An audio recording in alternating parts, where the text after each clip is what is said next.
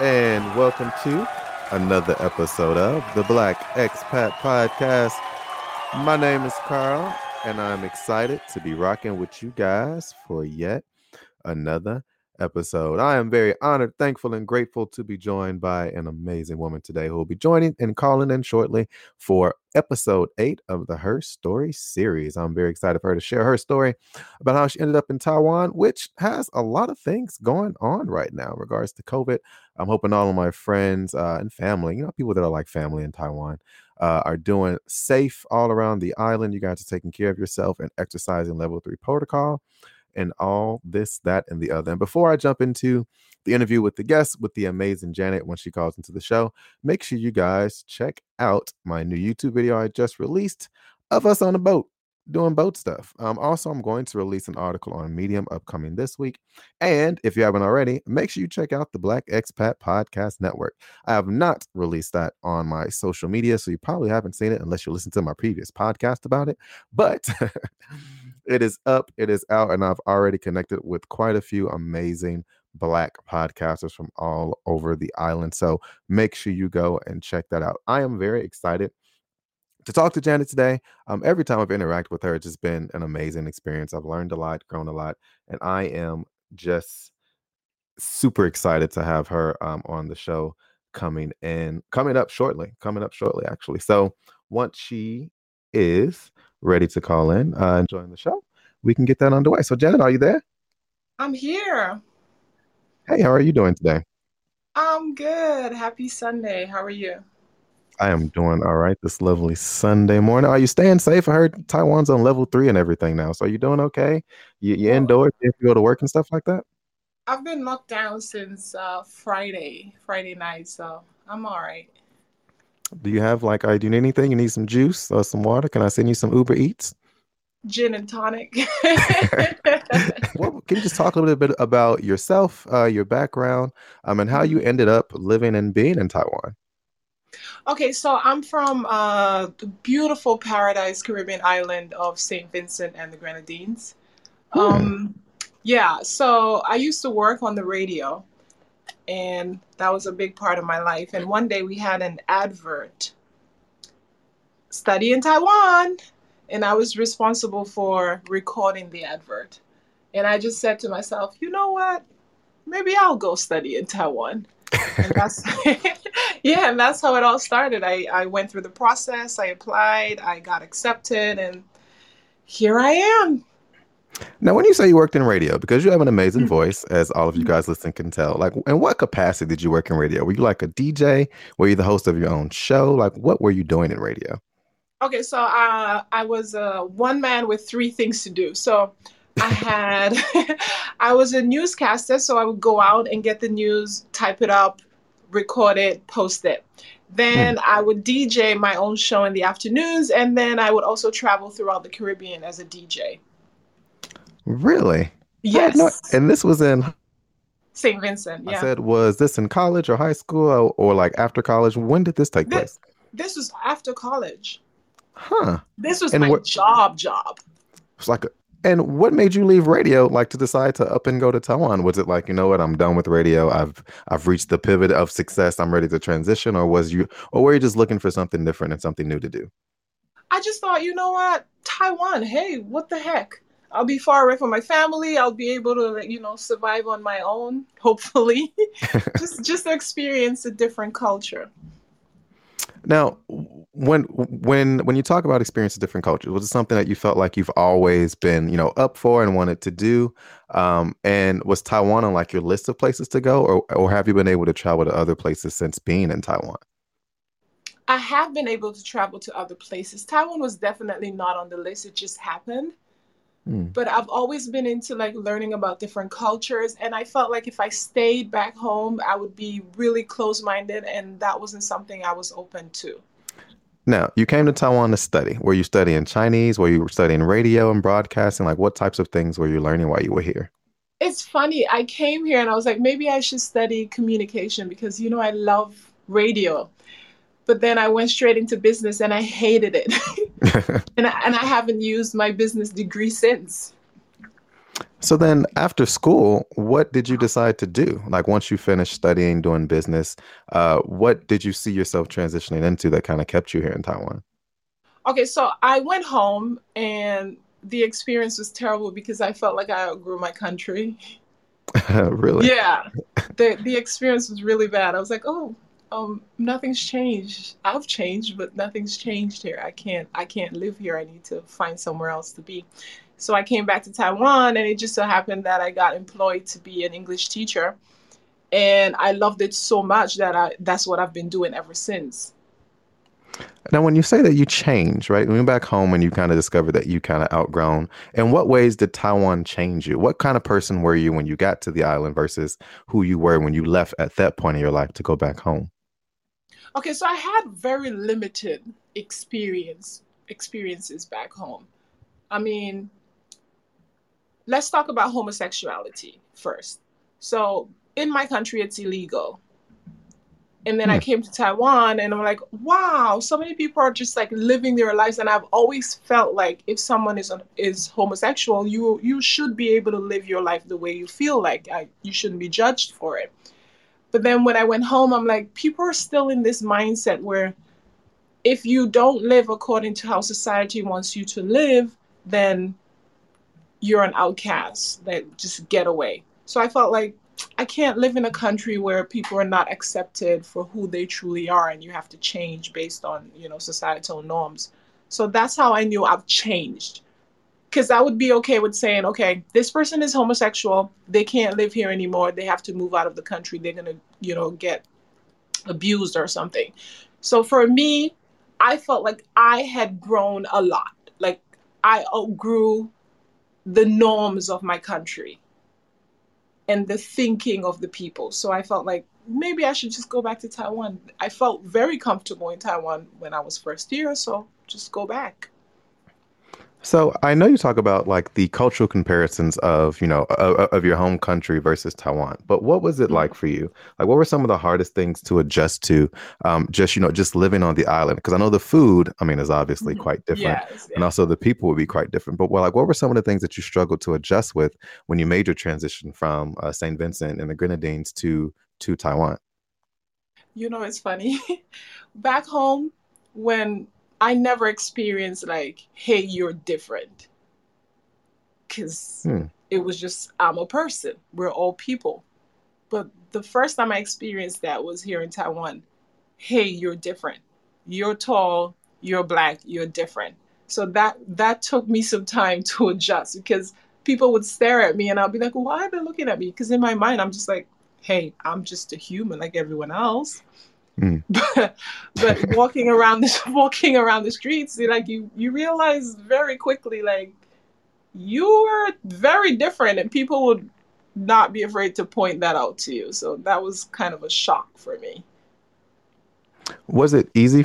Like, was it a was it relatively easy for you to adjust to like the way in which you live? Because like I'm not really I'm not really sure how like the housing structure is in St. Vincent. If you want to talk to us about that a little bit, because I know the way that you know they live in Taiwan. When I first came, the bathroom situation definitely freaked me out because I didn't understand what a sink, toilet, shower was until you know I lived in Taiwan and I had a sink, toilet, shower, which I could only do for a month. And then it was you know walking on the street and seeing all the street food um, and the night markets, but then the smell of it was kind of a lot for me when I initially came here. It's like, how did you adjust to just living like in the houses that you had being in Taiwan, but also the food, right? And the things that you ate while you were here on the island.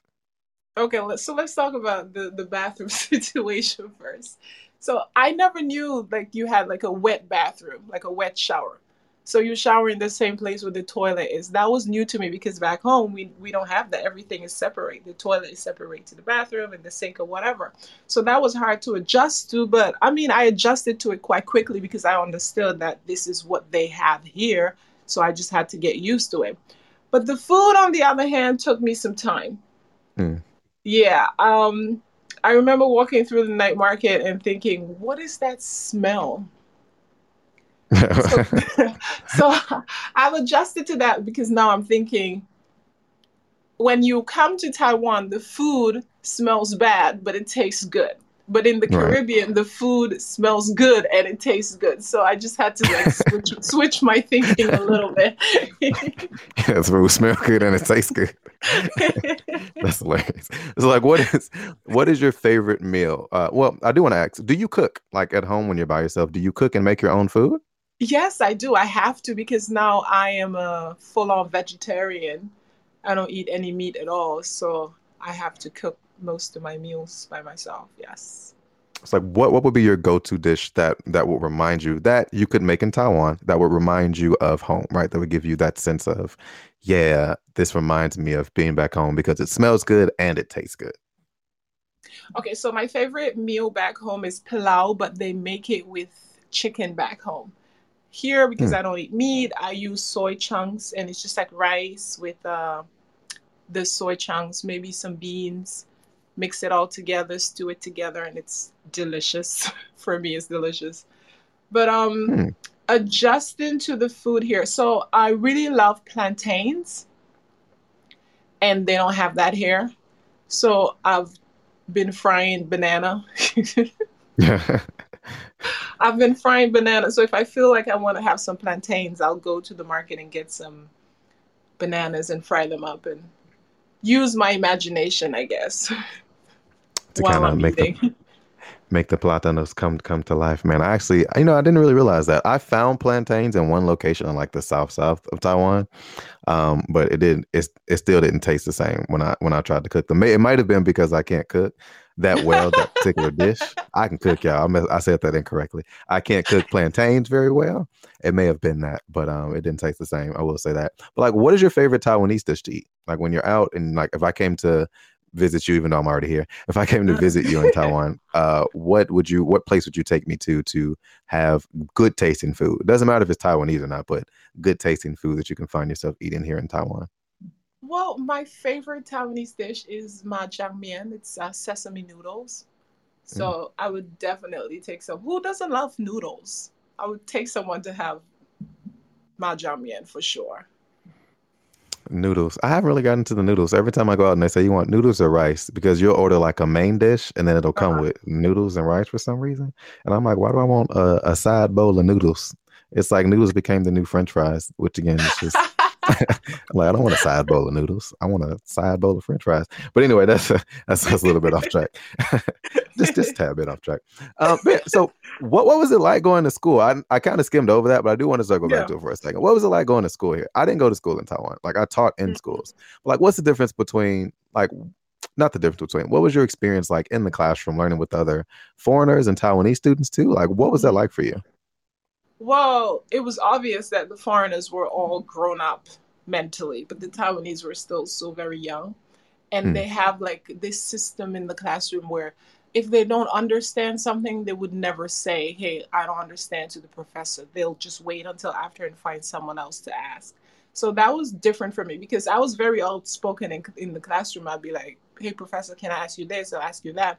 And people would always be annoyed because i was always asking questions and i'm like i'm here to learn so i should be able to. So I, I realized like in the taiwanese system it's just sit and listen to the teacher whether you understand or not. So that was hard for me to adjust to.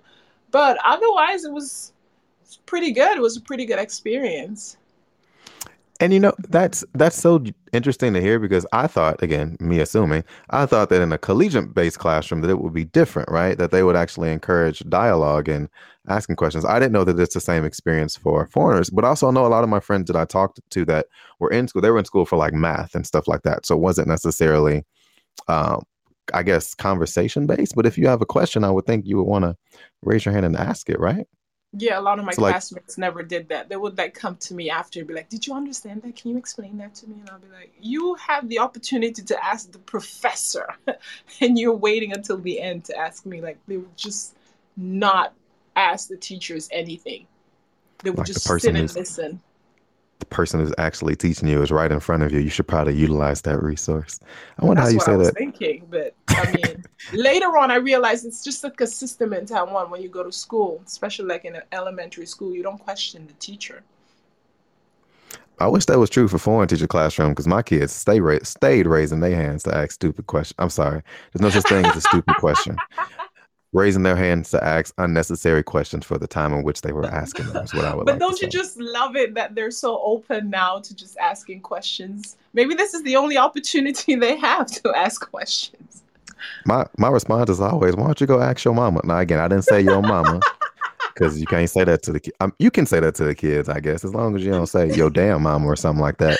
But mine was like, oh, why don't you go ask your mama? Sound like something you and your mama should talk about. But again, I'm out of teaching, so uh, I can say this I stuff always- now. I always ask, um, is it relevant to what we're discussing? And they'll be like, no. And so I'm like, let's just wait until some other time. There you go. Day one in the classroom, y'all. Relevant. What does that mean? It means is it something teacher Carl want to hear? Yes or no? All right. If it's not, that means not relevant. Let's move on. Shut up. So yeah. so, so with teaching, right? So you were taught in Taiwan. Um, Mhm. wait, before we get into the teaching question, what did you attend any like university parties? Were they fun? Did those things happen? Like were there any extracurricular activities that you could do or that you did while you were here? Dude, no one In invited me anywhere. Really. My college experience was not what I expected. You know, you're supposed to go to college and be invited to all the parties, but I was judging everyone who was partying because I was like, I need to get this degree. So maybe I should blame myself. I'm not gonna lie. My first three years of college, I didn't drink. Not to say that you have to drink to have fun, y'all, but it does help sometimes. And uh, I was the same way. Exactly. They was like, oh yeah, Carl don't drink. He don't want to come. I'm like, well, I actually would love to come. I just don't want to drink uh, bottom shelf alcohol and then have a headache the next day all day. Uh, and then you know, I opened the bar, so everything came full circle. But like, were there any like sports or anything like sports events and activities that you could attend in uh, college? They had sports, but I never attended. I didn't really care to be a part of any of that stuff. So it was I just just books and boys, and I mean, sorry, just books and uh, books and degrees. Books and bed. B and B, the old fashioned way. So then, uh, transitioning from college uh, Uh-huh. into your own classroom, right? What was it like? Mhm. What is it like for you, or has it been like for you teaching in Taiwan, teaching the kids, and like what age group of kids did you mainly work with so far? Okay, so when I first started teaching, I did kindergarten and elementary school in the same day. And that was fun. That was exciting because I feel like I'm a big kid myself. But now I teach elementary and junior high school students, Mm, and that's a whole different experience. I also think I'm the fun teacher because my students say that to me. I just I let them get away with a lot, but as long as they're learning, I'm okay. And they're Right. not being disrespectful, I'm cool with that. But teaching for me is very fulfilling because I like to see the progress in my students. If I see you progressing, then I know that I'm doing something right. That's good. That's good. Yeah. that's that's definitely a motto I have for my kids. It's like I didn't think I liked teaching until I actually saw that something I said actually stuck with one of the kids. You know, and I taught I didn't teach little kids when I first came. My first class was grade six kids, and I was like walking to the class playing Michael Jackson, like, oh yeah, everybody knows Michael Jackson, and they did, but they didn't like none of the music I was choosing. So have to get well versed in pop music. But um, but yeah, it's like that's what uh, that's what definitely kept me going was after the first year. I was like, oh, these kids actually remember my name and stuff that they learned, and they asked me questions. This is this is pretty cool. So like, is the school system structure what you expected when you you know got the job to come and teach in Taiwan? Like, and how is it different than the educational system that you had back at home? Well, back home, you go to school at what, eight o'clock? You get home at three. Right. Not here. You go to school all day. It's so different. In classes are like 30 minutes or one hour. But it's pretty much the same thing. You learn vocabulary, you learn grammar, you learn you learn phonics, and everything just, you know, flows together. So I like that. I like being at a school where they have like a foundation. You don't just throw the kids into English learning without giving them a foundation. And like in regards to your own preparation, do you find yourself having to prepare a lot for each of your lessons, or or has it been a case where over time, over the amount of time you spend in the classroom, you've it, it's become easier for you and more natural for you to just you know pick up a lesson, skim it for ten minutes, and then go into the classroom and just kill it with the kids? Yeah, I'm able to prep for maybe five, ten minutes and then I'm ready to go. I know exactly what I want to do. And unless I have to do like a project that takes more time to prepare, but otherwise I can just jump into the classroom and get going. And like, how many hours in like a given day, and also in a given week, do you spend in the classroom teaching, and how much prep time do you usually get for each class? So it depends on the day. So on Tuesdays, I just work for four hours, but otherwise, I work for five hours. Um, my prep time is I usually go early, and my boss recognizes this. I go to work like maybe an hour or 30 minutes earlier than I'm supposed to, just to, No, yeah, just just to get ready for my lessons because I want to be able to get the most out of my classes. So if that's I good. if I if I have more time and I can prepare like a fun class, like I'd like to if we're learning about food, I like to cook with my students. So I've been doing that for about four years now. We cook like different things and it's not just like it's not Taiwanese food, it's food from different cultures. So they really like that. So that takes some time to prepare. So if I go to work earlier, then I have more time to get ready for those classes. So, um, could you see yourself teaching then for like an extended period of time in, in other countries, or is teaching kind of an avenue for you to, you know, grow and develop in, into something else uh, for your future? Ooh, that's a fully loaded question. um, I think I think there's a there's a time limit on my teaching. Hmm. Maybe two or three more years tops, and then I can move on to something else. Could you see yourself going going back into radio and being a, a DJ or like a radio host again? Absolutely, absolutely. I would love to do that. And I've been looking into it and I'm like, do I am I ready? Am I ready to do that? So I like, I definitely see myself doing it. because I've also heard, like, I was reading a few articles that you're also quite the singer as well. Um, is that something you could see yourself also diving back into? Singer, performer, artist, you know, all those things. Well, singing has always been my passion ever since Mm, I was younger. And that's one of the things I was able to jump back into when I got here. Because when I first got here, I joined a band and I was singing in that band for a while. And now I'm doing like acoustic shows, which they're very low key, but I have like a, a nice little fan base and everyone shows up to show their support. So I really, I really enjoy entertaining people. So, like, is it safe to say that singing is one of those passions that you kind of rediscovered once you came to Taiwan? And how have you been able to kind of maintain that outside of the band? Like, like what what led you to pick back up and you know get back into one of your passions, which was singing, uh, while while here in Taiwan? It was definitely an accident. Like one day I walked into uh, a pub and this guy was singing and he played a song and I was sitting at the table and I just started singing and he was like, "Whoa, you definitely have to perform that song with me." And that's how it all started. And once this guy left, I decided, you know what, let me just continue singing. So I got a few people together, a pianist, the guitarist, and we just we've been jamming ever since.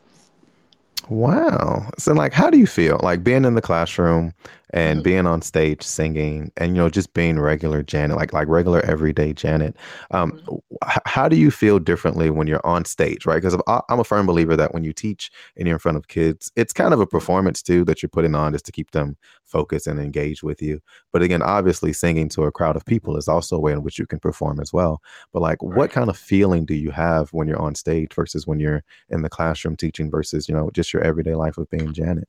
How does it change you in any way? Well, all around, I, I feel joy in regular regular life, at the job, also singing. I feel joy all around, and I feel like teaching has prepared me for being in front of a crowd because now I am able to keep my audience's attention like I do with my students, and it's not as hard as it used to be a long time ago because now I'm a little bit more experienced. I just feel joy and that is important to me. If I'm not feeling good while I'm doing it, I sh- probably shouldn't be doing it. So I'm happy that I am able to feel some sort of joy when I perform, when I teach, when I wake up in the morning, I jump out of bed and say, "Whoa, I'm here!" Well, and that I mean, again, that's that's very important because I think some of the best teachers I've met and that I've talked to, um, they all have similar stories, right? Because even for myself, I didn't, I had terrible stage fright. I was, you know, I had a stutter. I still kind of have it a little bit as well. I mean, all these things wrong, and teaching definitely like opened the door for me to kind of find my true self and really hone in on some of my old passions and skills that I thought I would never gain and thought I would never get back or I could ever even possess. Um, and I think it definitely shows, you know, in how you communicate and how you operate in the classroom right? Because again, you don't have to be super passionate, super teacher uh, to be, you know, in the classroom as an ESL teacher, especially. True. But True. it's definitely important to bring, you know, any passion to the class because that's what the kids feed off of. So whether it's Yeah. a cooking class or you know you're introduction introducing a grammar lesson, uh, it's the Mhm. passion in which you deliver, it. and if you have that joy, um, it just makes your experience better, but also the experience better for the kids as well. And the students feel your energy too. If you go in and you're already like, okay, I, I hate doing this, I don't want to do this, but I'm going to do it anyway because I get paid to do it, they can feel that energy. So if you go into the classroom with that energy, then you're already failing. Might as well just do do the best you can. Go in, be positive, think positively, and welcome them into your fold. do you do you tell stories in your classroom, like life story? You know, the funny thing is, because I started with high school, uh, high school only kids and older ones. That's how I would start every class.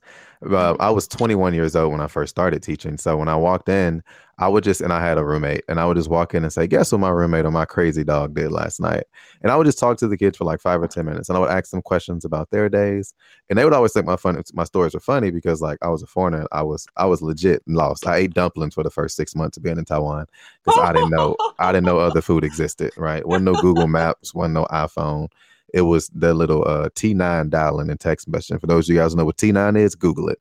But um, right, so my kids would crack up like, "Oh my God, you ate dumplings again last night, didn't you?" But yeah, like the stories is what helped them connect with me because they Mhm. saw me as a real person, right? That was trying Right. to get through them and teach them. But it definitely helps. So is, is that something that you use in the classroom? I actually switch it around. In the beginning, I used to tell so many life stories. And then I figured, you know what? These kids have stories to tell too. So for the first 15, 10, 15 minutes of my class, I allow my students to just tell me whatever story they want to tell me. And sometimes I hear things I don't think I should be hearing, but at least at least they're opening up. Exactly. And like because I usually taught like a speech-based class, one of my first assignments was always uh, I would ask the kids to in 16 sentences, tell me who you are, right? And they would always say, I am this, I am 14, I am Taiwanese. And I said, no, give me more than that. And I would usually make some some kids cry because it's like, I don't know what else to say. I, I really am just 14 and Taiwanese. Like, no, what makes you happy? What makes you smile? What makes you laugh? Like, oh, oh, you want me to think deeper? I'm like, yeah, yeah, do that. Um, because again, it's just once you know a lot about them, you can kind of use that to manage the classroom and, like you said, uh, build those genuine connections with students as well. Right. all right so enough about these kids. How do you yourself? How did you find community in Taiwan, right? And how did you make Taiwan feel more like home or comfortable for you? Whew, that's a question right there. Community in Taiwan. Well, I've always believed that you should make the best of where you are. Just make the best of it. And I'm very happy in Taiwan. I have no complaints. If if I ever get to the moment in my life where okay, I'm not happy here anymore, then I can leave. And I've always been like a loner, so it's not a problem for me to be alone. But what I've noticed in Taiwan is it's so hard. Maybe it's just me. It's so hard to make friends Mm. because you meet someone and you connect with them and then they're like okay let's hang out sometime and they share you know you exchange information and you're the only one trying to organize a get together.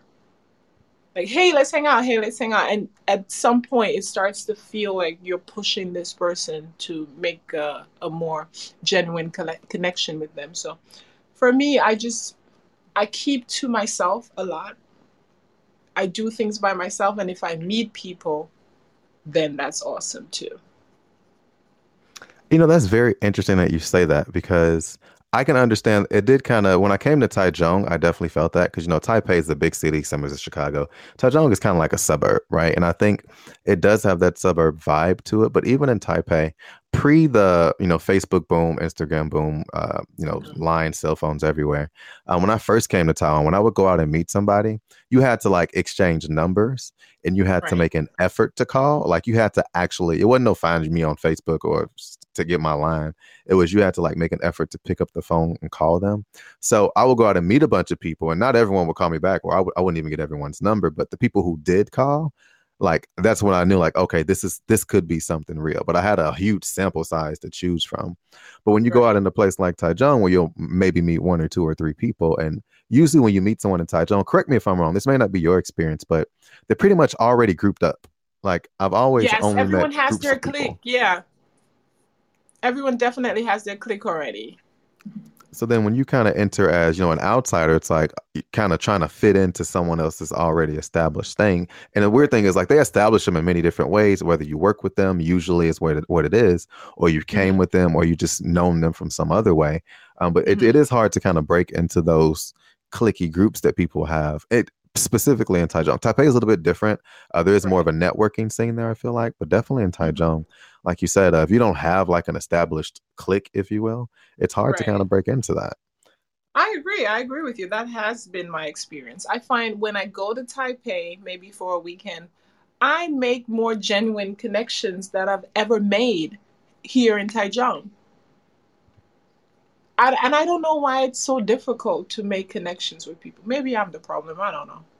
No, I think. Uh, I mean, we uh both we kind of both in that same but because again for me like when i say a connection it's not just uh because there are a bunch of people that you and i feel like we both know that we can see out and we know them because we've seen them once or twice maybe right. even 20 times right but they're not the people that i would invite to a birthday party or people right, that I would right. uh, I would go out to if I'm having a bad day, like, hey, let's go hang out, right? When we say genuine connection, being an expat, I mean people that you know call and check on me, whether it's once a week or once a month. That hey, how's it going? I haven't talked to you. I just want to see how you're doing. Can we get lunch or something like that? Like that kind of genuine connection. Exactly. Yes, that's very hard to find. That and then like hard to find and then like as in I don't want to say introvert, but as a person that's okay with being alone, because I'm the same. I can be at home all day by myself, video games and a TV and a beer, and I'm good.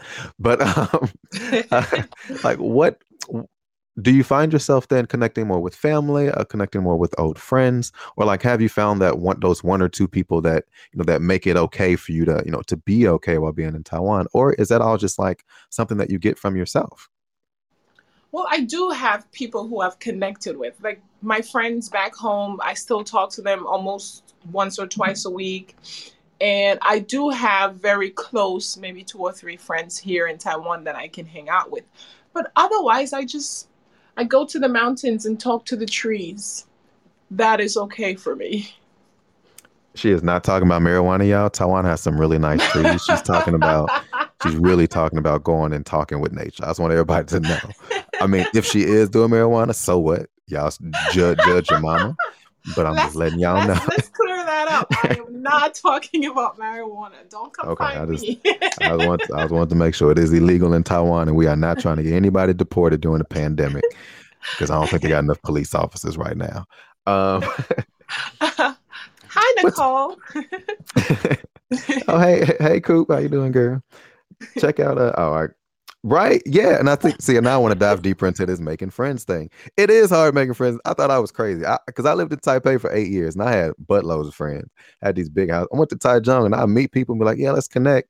And then they just like, nah, I'm good. Like, okay. Are you really? You just have all this information in your phone. And I'm this person. If we if we connect like online or on Facebook or something, I'll send you a message. Hey, what's up? How you doing? Even if it's like once every month. Hey, how you doing? And if I notice that you're never messaging me, then I get the message. Right. Right. Yeah. And it's also, I think, and also for me, uh, yeah, I'm I'm aging myself a little bit, but like even with technology, I thought I find it weird sometimes that you know you meet somebody out for one time, you get on social media like, hey, what's up? You want to hang out?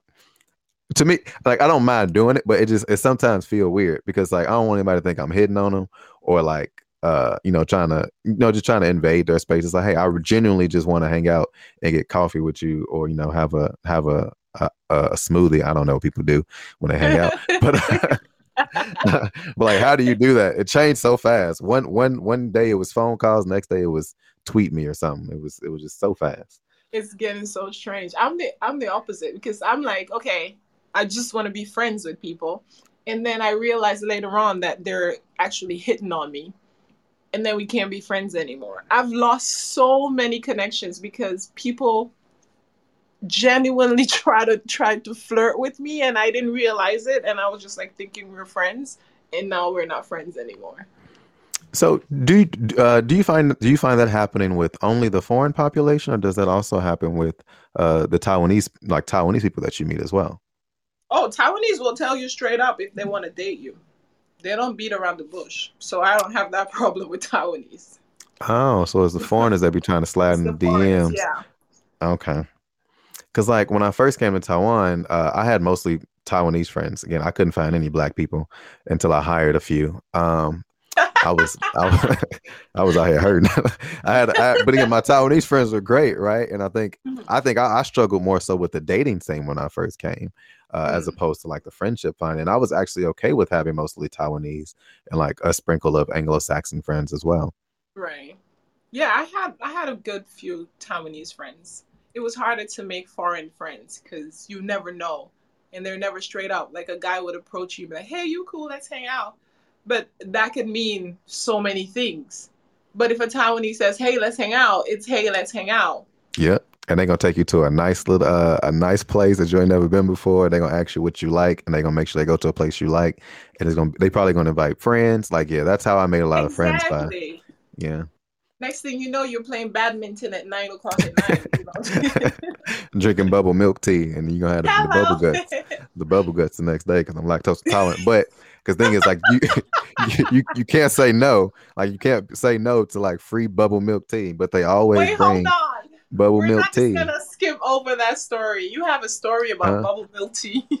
oh, because I didn't know. You know when people say like they don't usually say bubble milk tea, or sometimes they do. They're like, "Oh, bubble tea," and I'm like, right. "Oh, it's white." Oh, okay, okay, cool. I, I could drink this. But mm. man, we was out. We were just out hanging out. We went to like a, a tea shop. We had the bubble tea. Then went to another shop. We had bubble tea, and it was like two hours in. I drank two of them because I was thirsty. Because it's hot as hell in Taiwan. Y'all know it'd be hot as it's like 110 degrees there for no damn reason.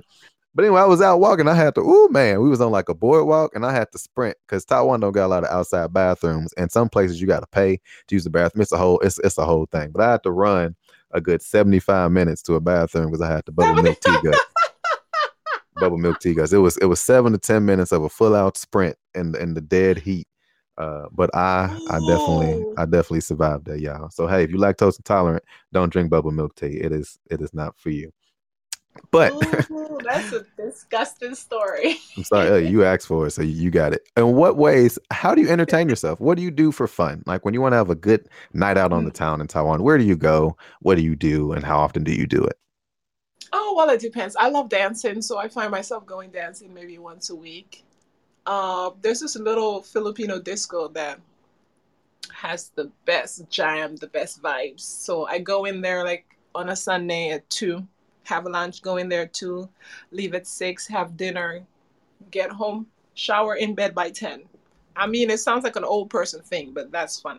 You get to dance all afternoon and you get home at a decent time. I also like hiking, but not like the intense hiking because I'm afraid of heights. So I just go to the mountains and just, you know, walk around for a couple hours. Or KTV. KTV is my favorite as well. I like to go to KTV or people watching at the train station. There's so many things I do. Just go to the train station, sit there and look at people come and go and think of their stories.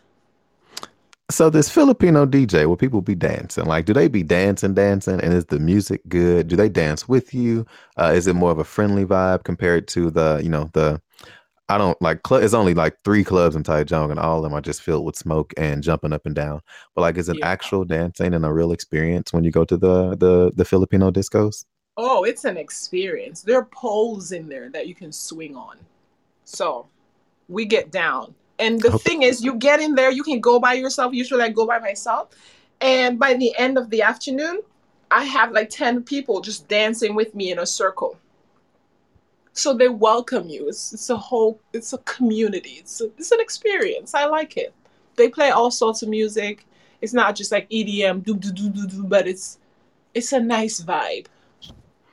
Well, that's good. I think that's something that uh, I haven't really ever really thought about, but I just thought about now. It's uh, women, like especially black women, when you go out and being able to go out to a club or to like any, honestly, to a bar or anywhere by yourself, right? And I know, and, I, and I'm, I'm speaking from a very American perspective too. Like I mm-hmm. understand that well. It's like I don't know that many women are like, yeah, I just go out by myself to a bar, to a club. You know, it's a huge safety thing. But like, do do you feel safe going out by yourself uh, in Taiwan to like not just to clubs and bars, but to anywhere like uh, anywhere. Uh, late at night feel, and to the mountains yeah. and stuff like that? I go running late at night. Sometimes at midnight, I put on my running shoes and I go running, and I feel okay. Taiwan is pretty safe for me as a woman. I feel very safe going out by myself. I've never had an issue. Like in in regards to identity, what has it been like for you? And again, this this can be a very quick, short answer, or you know, as long as you would like it. But what is it like to be a black woman living in mm-hmm. Taiwan? Like, how, how have you worked with identity and being a black woman in Taiwan? That's the question I want to ask. Okay, so here's the thing. When I first came to Taiwan, I was just a woman in Taiwan, a student. But I've like over the years, people are putting so many labels, and so now I'm the black woman in Taiwan. Yes, I am black, but my experience is not limited to just me being black. So if I um if I go through something, it's not because of my blackness. And I never want to be like, hey, this thing is happening to me because I'm black. Hmm. I am just a woman experiencing something. Yes, there are cases where things are happening to me because of the color of my skin, but I don't want to be I don't want that to be the first thing I jump to when something happens or when I'm thinking about my experience. Whenever I travel, I've noticed like before corona, I would always google how how are black women treated in this country? And I hmm. never used to do that before until I came to Taiwan and people started pointing out that, hey, you're different. You're black. You're not like us. Before it was just, I'm traveling. But now I have to attach the color because I want to make sure that am I accepted in this place. You know, and I, and I, huh? Go ahead, go ahead. No, and like, uh, and I find that interesting because I know, um, and I know, and when I said this before, like when I first started podcasting, I got a lot of uh, strong feedback from some people and even close friends. I was like, yeah, when I first started traveling, like I didn't, I didn't travel as Black Carl, and I was like, I traveled as Carl as a person out there. Like I knew I was black, but like you said, it wasn't the first thing that came to my mind, and it wasn't how I judged my experience. Now I know as a black person, I know when it's because I'm black, and when it's because I'm a foreigner, or because I don't look like I don't belong here. Right? I think those right. are three very different things. That you know, the more you either live in a place or the more experiences you have outside of your community, you can identify when those things are the case. So is that like similar to like along the lines of what you're kind of referring to as well? Yeah, yeah, yeah, for sure. That's exactly what I'm trying to say. But I also don't want to be that person who would always, you know, like some people you meet them and then everything is because it's because of this one thing. Like I've met lots of people who are like, this thing is happening to me because I'm black. Lots of black people say that. And I met but, a bunch of people. I mean, huh? but but I mean, maybe it's happening to you because you deserve it, or that was the, that was the very next thing I was gonna say. Like maybe you're maybe you're just an asshole. You ever thought about? Yeah. You ever think about that? That may be the root cause of most of your problems. Um, and with that being said, we're gonna take a quick break to hear from our sponsors. Revolution Beauty is affordable and accessible makeup for all. Since day one, Revolution has been challenging beauty norms and championing diversity. All products are 100% cruelty free and designed based on consumer feedback, so Revolution has something for every skin type and any occasion. We are teaming up with Revolution Beauty to give you 20% off your next purchase by using code PODGO20. That code PODGO20 at revolutionbeauty.us. Check out the link in our show notes and join the revolution today. All right, thank you, sponsor. So, um, I'm gonna insert an ad. I'll record live, y'all. I'm gonna insert an ad right after right after I say that. but yeah, yeah. Um, feel free not like, to answer this question. Though it's a it's a it's a deep personal question for some people. Mm-hmm. Um, but like, what has it been like dating in Taiwan? Is it easy to date? Is it easy to find people uh, that you're interested in? Um, to you know explore relationships with uh, being abroad and in another country, specifically in Taiwan. It's easy to find people, but it's not easy to find people who you can see longevity with. Hmm. So when I first got here, three months in, I got engaged and that was a bad idea. But um, I thought, okay, this might work out. And ever since my engagement broke off, I've been more mindful, more mindful of who I entertain. Mm. Also, because I'm black, because a lot of people have fetishes. So I got to be careful of that. I also got to be careful, okay, what's this person really after? So it's it's easy to find people, but it's hard to find people who are interested in staying staying around for a long time. Okay, so I've developed uh, like I have some questions that I'll ask maybe um, when I am dating or when I'm starting to date someone to kind of one, like you said, figure out if it's a fetish or if it's like you genuinely like me as a person. But also to kind of figure out, like you said, when you're a foreigner, it's so easy. And correct me if I'm wrong, this may not be your experience, but also mm-hmm. you just feel differently about it. It's so easy for us to become detached to something because we can always i think like you said earlier i can leave taiwan at any point in time i want to so like i can right, right so i can detach from something including a relationship. Whenever I want to and not feel guilty about it because I'm going back home to family and sometimes right. shoot a boyfriend or a dip or a whole whole husband and wife and kids.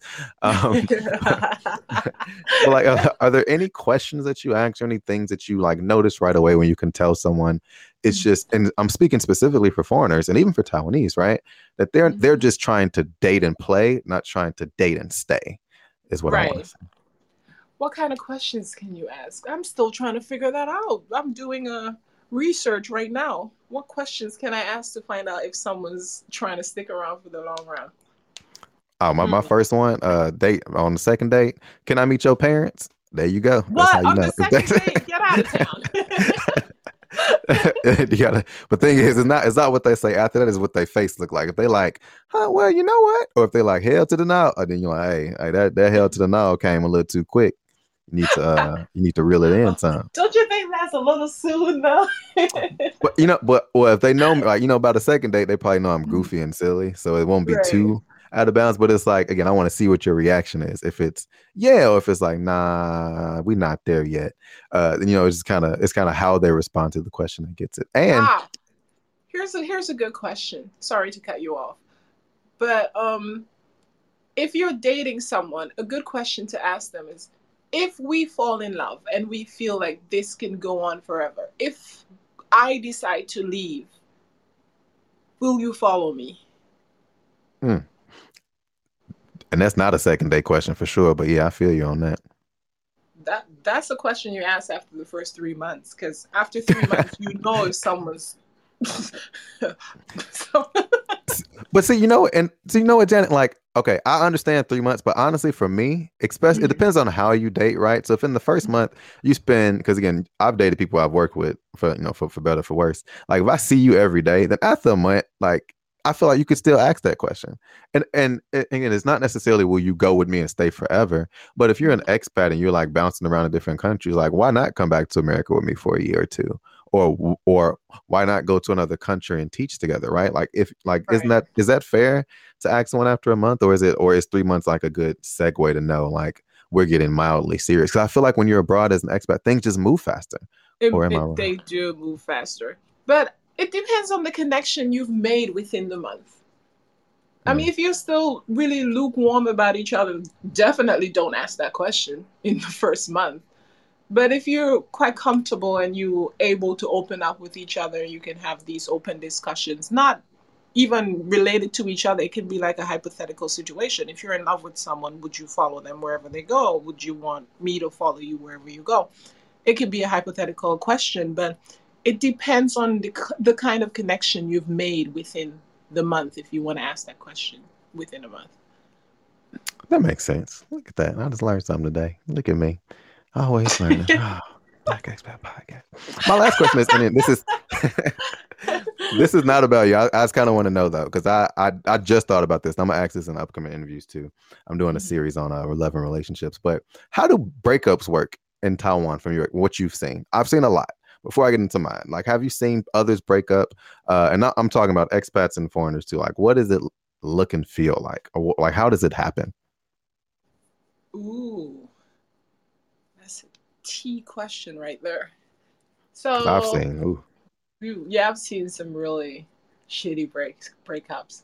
So when my Taiwanese friends break up, it mm, it's it's a little dangerous. yeah, it can get wild. Like I've seen Taiwanese girls, like especially if they date foreigners, they'll ask the foreigner for everything they've ever given to them. Like if I got your phone or whatever, give it back. We're breaking up, give it back, whatever. And they're gonna say shit about you for the rest of their lives. dang. I've seen. Taiwanese and I've seen Taiwanese and Taiwanese break up and it's like you you don't want to be around for that. But I like when foreigners and foreigners break up, I've noticed that they just disconnect. This is weird because I'm friends with most of my exes, and there's no animosity. We just didn't work out, and it's fine. But Right. I've noticed like here in Taiwan, when people break up, it's just like we can't be friends anymore. Just whatever, let go. And you know, that's so mind boggling to me because it's like, for me, it's if you were friends, if the root of your relationship was friendship and you guys actually liked each other, mm-hmm. then, you know, if you, if you're just not ro- working out romantically or like long term, then just have an honest conversation about it. Again, I know it hurts and it sucks and the anger will be there, but, you know, just take a month apart. And I feel like that friendship can still, because people say I'm crazy. How are you still friends with your exes? And I'm like, because I didn't go around breaking their heart. Like, I didn't cheat or I didn't set their house on fire. Like we just had an adult. I was like, hey, or they were like, hey, this ain't this ain't where it's at. And I'm like, you know what? You right. I feel that too, baby girl. You want some juice? And then that's it. You We love drink- to give juice, huh? We drink some juice and then we drink some juice, have some coffee, and we go on, go on about our business. And you know, And that's the Uh, mature thing to do. But a lot of people who are out here in relationships are not mature at all. That's why they end up like cheating and hurting each other because they're not mature or mentally ready to be in relationships. So when they break up, it's a whole explosion. because someone got mad at me for saying like, I think it's real crazy that you say you want to fight for love when he literally said he don't love you. and they got so mad. I was like, but he did say it though. He did tell you. I know, but I'm fighting for it. I'm like, oh, you need, you need some juice because that's that's what it is. You need you need some good juice. You are not getting enough vitamins to to think straight. But yeah, okay. But I definitely wanted to, I definitely want to hit on that. But uh, I guess one of my one of my final questions. Um, like, do you have a plan to go home, or like, is there another destination around the world that you could see yourself living in, um, other than Taiwan? I was actually planning to go home last year. Oh. And Oh. if everything had worked out, then I would have maybe stayed or moved to the US. But at this point, there's no moving to the US. I yeah, know. no. I don't know. I mean, So- it's, it's all right. You're saying that in low tone, so you don't even believe yourself. It's all right. You're like, I'm so hopeful that it's all right, but we we both know. I mean, it, it, it depends on where you go. Like, I wouldn't recommend New York or California or anything else. But yeah, no, I feel you though. I'm sorry. Go ahead. I'm sorry. Baltimore. anyway, so I mean, I could see myself moving to Europe, Sweden, but not for long. I don't think I would live there for long. Maybe six months. Yeah, just like spend some time. Yeah, just get around Europe for a while.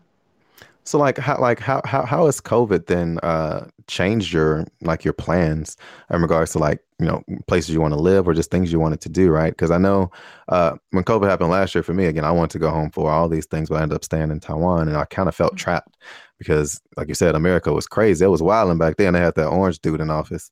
Um but like how how did COVID kind of like change change your plan and like your life path at all? Uh, I wanted to travel. Like I like to travel two or three times a year, and now I can't do that. But I've like segued into now traveling around Taiwan, so I've been doing a lot of like going to Xiaoliuqiu or just like now the plans are different. They've they've changed quite a bit, but I'm still able to have varying experiences here in Taiwan and make the most of it. Okay, because I know, um, and also that's my last question about that. I know there's been a recent surge in the COVID cases in Taiwan. I know Taiwan handled it beautifully from the start uh, because you know we didn't we didn't go through a big lockdown or any uh, or any big restrictions. But like, is it has it been scary these past few days with all the re- with the recent surge and you know in cases um and uh how are you preparing for you know it moving forward if it gets really bad are you going to leave um it's like what are some of your thought processes and also your preparation behind uh, the recent covid surge there dude i've been scared as hell but i'm definitely not going to the supermarket to buy toilet paper anyway I, I have been a bit worried, but I'm confident that the government is doing the best that they can. Um, if it does get to a point where, hey, we're in lockdown, I'm okay with lockdown. Listen, I need my alone time. So if I could stay home and just relax for a month or two or however long, just chill, hey, I'm down. As far as handling the COVID situation, I feel like Taiwan is doing the best so far right now. So if I leave, what am I leaving to go to? Where if I stay, I know, I mean, we have a competent system here, so I'll be fine. Yeah, so I think staying, staying put for now is is the best thing I could possibly do. Yeah, that makes sense. All right, so thanks, Janet. Uh, this is the point of the podcast where if you have any questions for me, um, you know, go ahead and uh, ask them, or is there anything else that you would like to add? Uh, I got a question. And... I got a question. Yeah. What's this juice that you're always drinking? What, what flavor is it? um, my my special my juice. Uh, I do. Uh, you know, I was, I was I had a bar, so I have like a little special cocktail. I like passion fruit and mango juice uh, mixed with a little bit of gin uh, and a little bit of tonic water, and also some tomato juice, and it tastes really really good that's definitely something that I, you know, I enjoy drinking. That sounds partly Caribbean. Really? Yeah. I mean, minus the tomato, but it sounds very passion fruit. That sounds, and mango, that sounds very Caribbean. Okay. Okay. Who is Musha Fama? I'm not sure. Misha, uh, well, you can't accept Collins now, but if you want to type your question, I'll be happy to ask Janet for you. Um, are there any other questions you or anything else you want to know or ask about or talk about, Janet, about your experience um, in Taiwan? Not really, no. Taiwan is amazing. How do you feel with the closing of the bar? Yeah, I'm actually that's my next podcast I'm going to do on Wednesday. But no, I think um, I'm actually honestly I'm still processing it. Uh, I mean, like with COVID now, like again, it's it, good that it did close because you know Taiwan you can't we wouldn't have wouldn't have been able to be open during this time anyway um just with everything going on so i mean everything kind of happens for a reason so i'm kind of you know glad on that front about it but the overall impact of it you know mental health wise and just a whole lot of things it's it's been tough but uh i think given time and other opportunity it'll definitely i'll get to a place where i'm i'm better with it you know, because I do, I, I've been in, I've just been in Taiwan for so long, and I definitely wanted to create something for us, place people to feel comfortable. And uh, we we fell short in a lot of places as well, uh, admittedly so, but we also did a lot of great things. And I'm just, I want to create a, a space. I want to maintain something like that just for us. So mm-hmm. again, once the world gets back on its feet, uh, with you know this whole pandemic thing. Uh, hopefully, I'll be able to. Well, not hopefully, I'm definitely going to be uh, building something else up. I'm actually working on something, but you know, just with COVID, had to put a lot of it on on the back burner. Uh, but yeah, it it hurts, sad, all that. But you know, happy vibes, happy thoughts, and well, I want to well, live a life grateful. of gratitude. I'm grateful to you guys because you created a space where I met some amazing people and had really great experiences. So I am grateful. So thank you for that. Thank you. I appreciate it. it was always a pleasure having you there. I still have your picture, our Michael Jackson uh, picture that we took at the bar. I don't remember that day. Be there. I, had that, I had that red. I had that red jacket on. I, I looked a hot mess. I don't even know what I was. I don't know what I was. you look good. You look good. It's still on my Instagram. I'm about to pull it up. Made me cry, Janet. Well, thank you so much for taking the time uh, to talk with me today, Janet. I really appreciate it. I hope you have an amazing Sunday. Stay safe out there. Um, yeah, and thanks for being on the show. You I really too. appreciate thanks it. for having me. I really appreciate you having me on here. Thank you. Great conversation. And thank you all for tuning in to another episode of the Black Expat Podcast. Thank you so much for Janet for joining us today. Um, again, if you have any other questions, send them to me and I'll ask Janet for you and I'll talk about it on my next podcast. Maybe. I don't know. It depends on how I feel. No, I definitely will. definitely send me a message. And if you want some of my juice, uh, I'm gonna actually I'm gonna patent this juice. I'm gonna come up with my juice formula. Uh, don't steal it because I told you mostly what it is, but it is one thing I left out. So if you want some of Carl special juice, you know what? That sounds weird. Forget I said that. but thank you for tuning in to another episode of the Black Expat Podcast. Make sure you guys subscribe to my YouTube channel. I got new videos up, and you check out the Black Expat Podcast Network that I just launched. Again, a huge thank you and a warm welcome. Uh, sorry, a warm goodbye to Janet, who gave an amazing interview today. Thank you so much for joining. And thank you so much to everyone who tuned in today. Y'all know what time it is. Thank you so much. My name is Carl, the Black Expat. Woo! And we are out of here.